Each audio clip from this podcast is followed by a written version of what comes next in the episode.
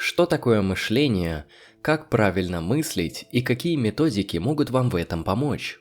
Всем привет, с вами я Андрей Лемон, и прежде чем начать, обязательно подпишитесь на канал LS Philosophy.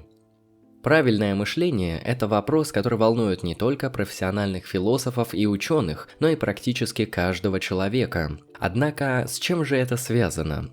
Дело в том, что пребывая в современной эпохе, мы буквально вынуждены постоянно находиться в огромном потоке разрозненной и хаотичной информации. Конечно, бывает и такое, что мы никоим образом не анализируем полученные биты информации и не придаем этому высокого значения – Однако это чревато деструктивными последствиями для нашей личности и, возможно, даже для нашей свободы.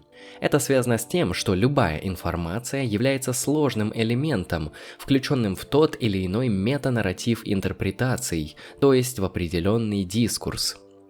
Часто эти нарративы служат определенным целям, например, достижению политической власти, изменения социальных взаимоотношений или даже религиозной миссии – Сами по себе нарративы не являются плохими либо хорошими, однако критически неосмысленные дискурсы могут производить определенные манипуляции с вашими личными убеждениями, предпочтениями, желаниями, оценками и даже действиями, что в своей совокупности будет влиять на вашу автономию. Именно поэтому правильное мышление – это таблетка и вакцина против манипуляций и пропаганды различных сил, реализующих свою волю к власти. Если же автономность вашей личности имеет для вас важное значение, то правильное мышление – это необходимый для вас навык. Гипотетический императив на основании этого может быть сформулирован так. Если вы хотите быть автономным, то вам необходимо практиковать правильное мышление – Теперь давайте зададимся довольно простым вопросом. Что же такое мышление? Определений может быть огромное бесчисленное множество, но для удобства давайте определим мышление как определенный целенаправленный ментальный процесс обработки и анализа информации. Теперь же давайте предложим некоторые базовые основания для правильного мышления, где под правильным будет пониматься когерентное, последовательное и осмысленное мышление – я предложу четыре основных метода, которые позволят вам правильно мыслить. Кстати, свои замечания и предложения вы можете также написать в комментарии. Методологические этапы будут сформулированы мною следующим образом. Отсеивание, анализ, синтез, оценка и интерпретация. Начнем с отсеивания ненужной информации. Первое и самое сложное, что вам необходимо сделать, это отсеять ненужную вам информацию.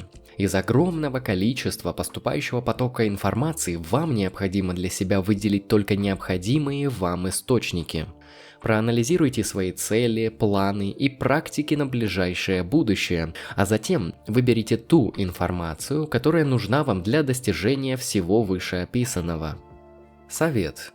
Не ориентируйтесь на информацию, которая перестанет быть актуальной через 5-10 лет – Делайте акцент на то, что будет действительно актуально чуть ли не всю вашу жизнь. Например, философия Аристотеля, литература Шекспира или формальная логика.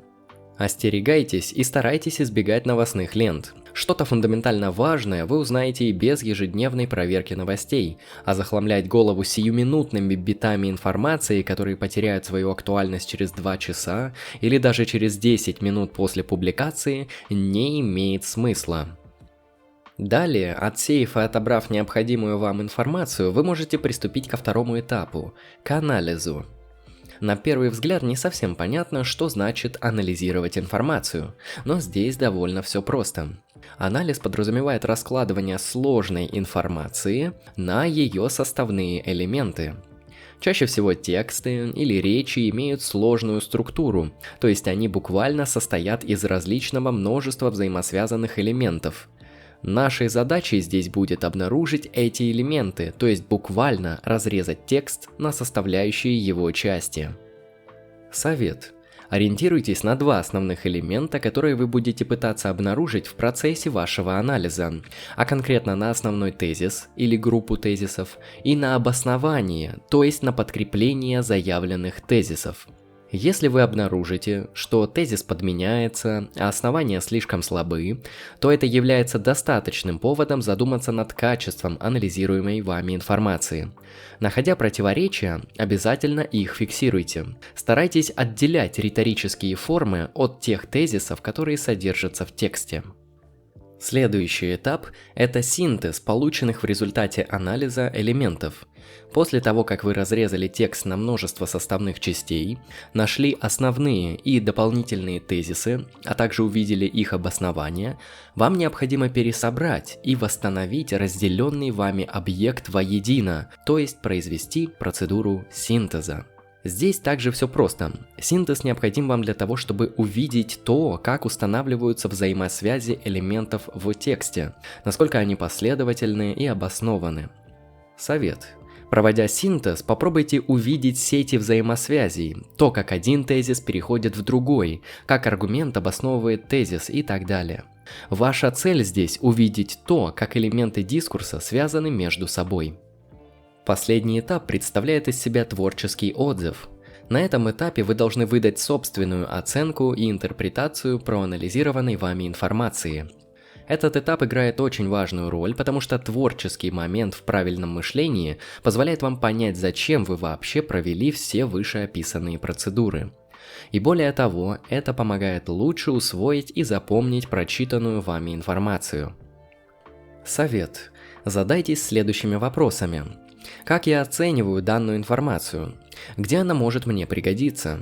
Что мне в ней показалось наиболее интересным, а что вызвало отторжение? Личная оценка важна как результат проделанной вами работы. Помимо этого, также не забывайте выдать свою интерпретацию, то есть ответить на вопрос о том, какое значение имеет данный текст, или что хотел сказать автор, и как эта информация вписывается в вашу систему убеждений.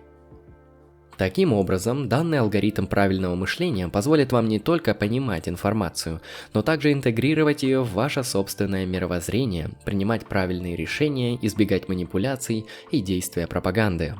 А какие способы правильного мышления симпатичны лично вам? Напишите об этом в комментариях. С вами был Андрей Лемон, всем удачи и всем пока!